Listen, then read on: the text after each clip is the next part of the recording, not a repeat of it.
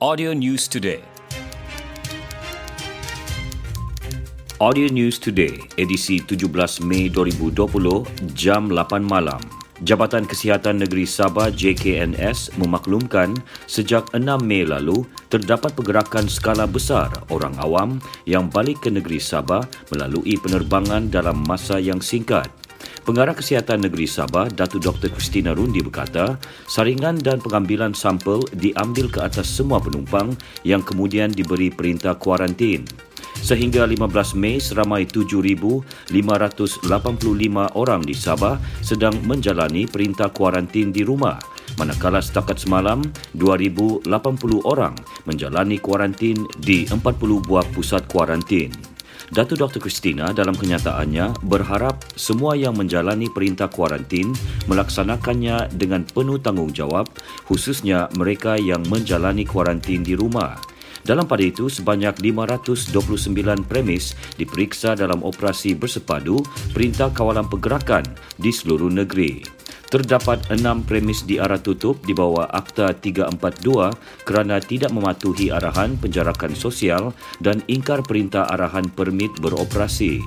Semalam, Sabah mencatat satu penambahan kes positif baru di Kota Kinabalu menjadikan jumlah keseluruhan kes 331. Beberapa pusat kuarantin di daerah Kunak yang dikosongkan sebelum ini dibuka semula berikutan kemasukan individu baharu yang dikuarantin selepas menjalani ujian saringan COVID-19 di daerah berkenaan. Antaranya Rumah Anak Yatim Kunak, Hotel Mostin dan Sekolah Menengah Agama Negeri Kunak. Dalam kenyataan pegawai daerah yang juga pengurusi Pusat Kawalan Operasi Bencana Daerah Kunak, Juraimin Haji Jadil berkata, seramai 8 orang termasuk seorang wanita warga emas ditempatkan di rumah anak yatim Kunak. Manakala Hotel Mostin menempatkan 42 pelajar perempuan dan seorang wanita orang awam. Sementara itu, di Sekolah Menengah Agama Negeri Kunak, terdapat seramai 45 orang di kuarantin, melibatkan 40 pelajar dan 5 orang awam.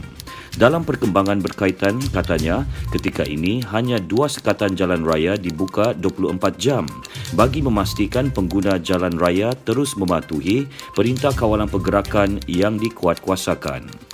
Tentera Darat Malaysia terus meningkatkan pemantauan di semua sempadan negeri Sabah dalam usaha memastikan ia tidak dibolosi anasir luar. Panglima Tentera Darat Jeneral Tan Sri Ahmad Hasbullah Muhammad Nawawi berkata, Malaysia telah menubuhkan pasukan petugas kebangsaan bagi menentukan perairan serta daratan negara tidak mudah dibolosi. Katanya kebanyakan lorong tikus sudah lama wujud.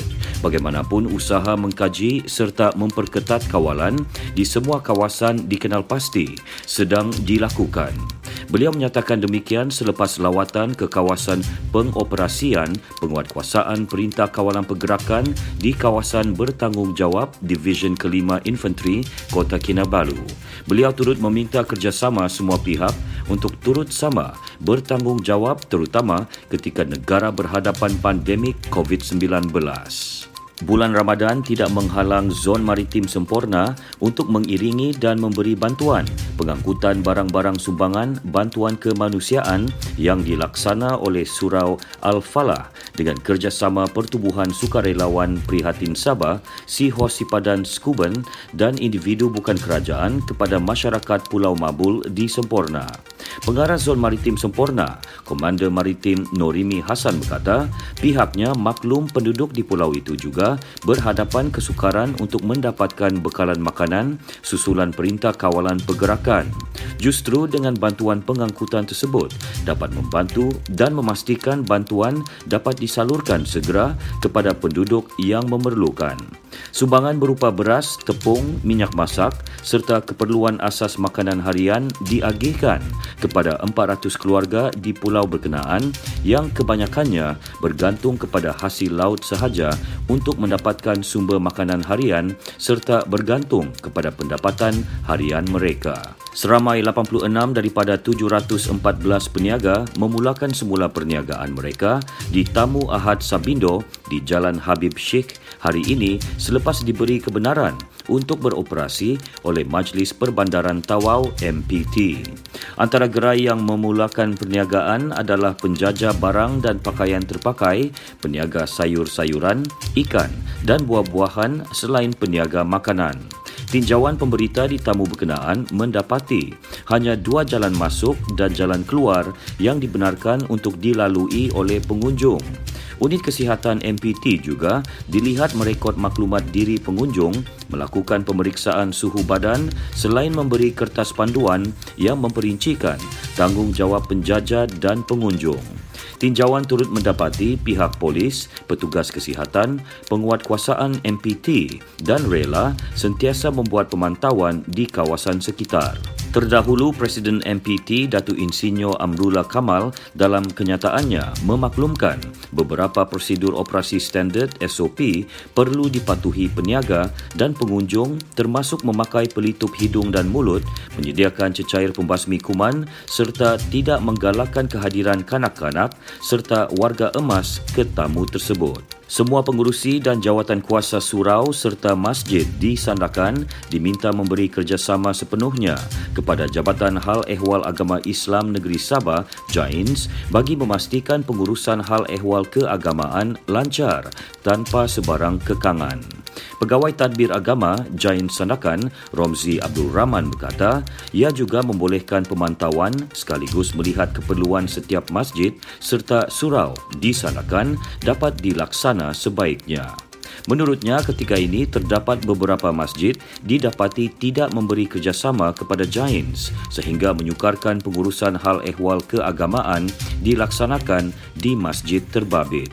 Beliau ditemui pemberita selepas menyampaikan bantuan kewangan dan beras kepada 250 asnaf di Masjid Darul Aman, Kampung Gum-Gum, Sandakan.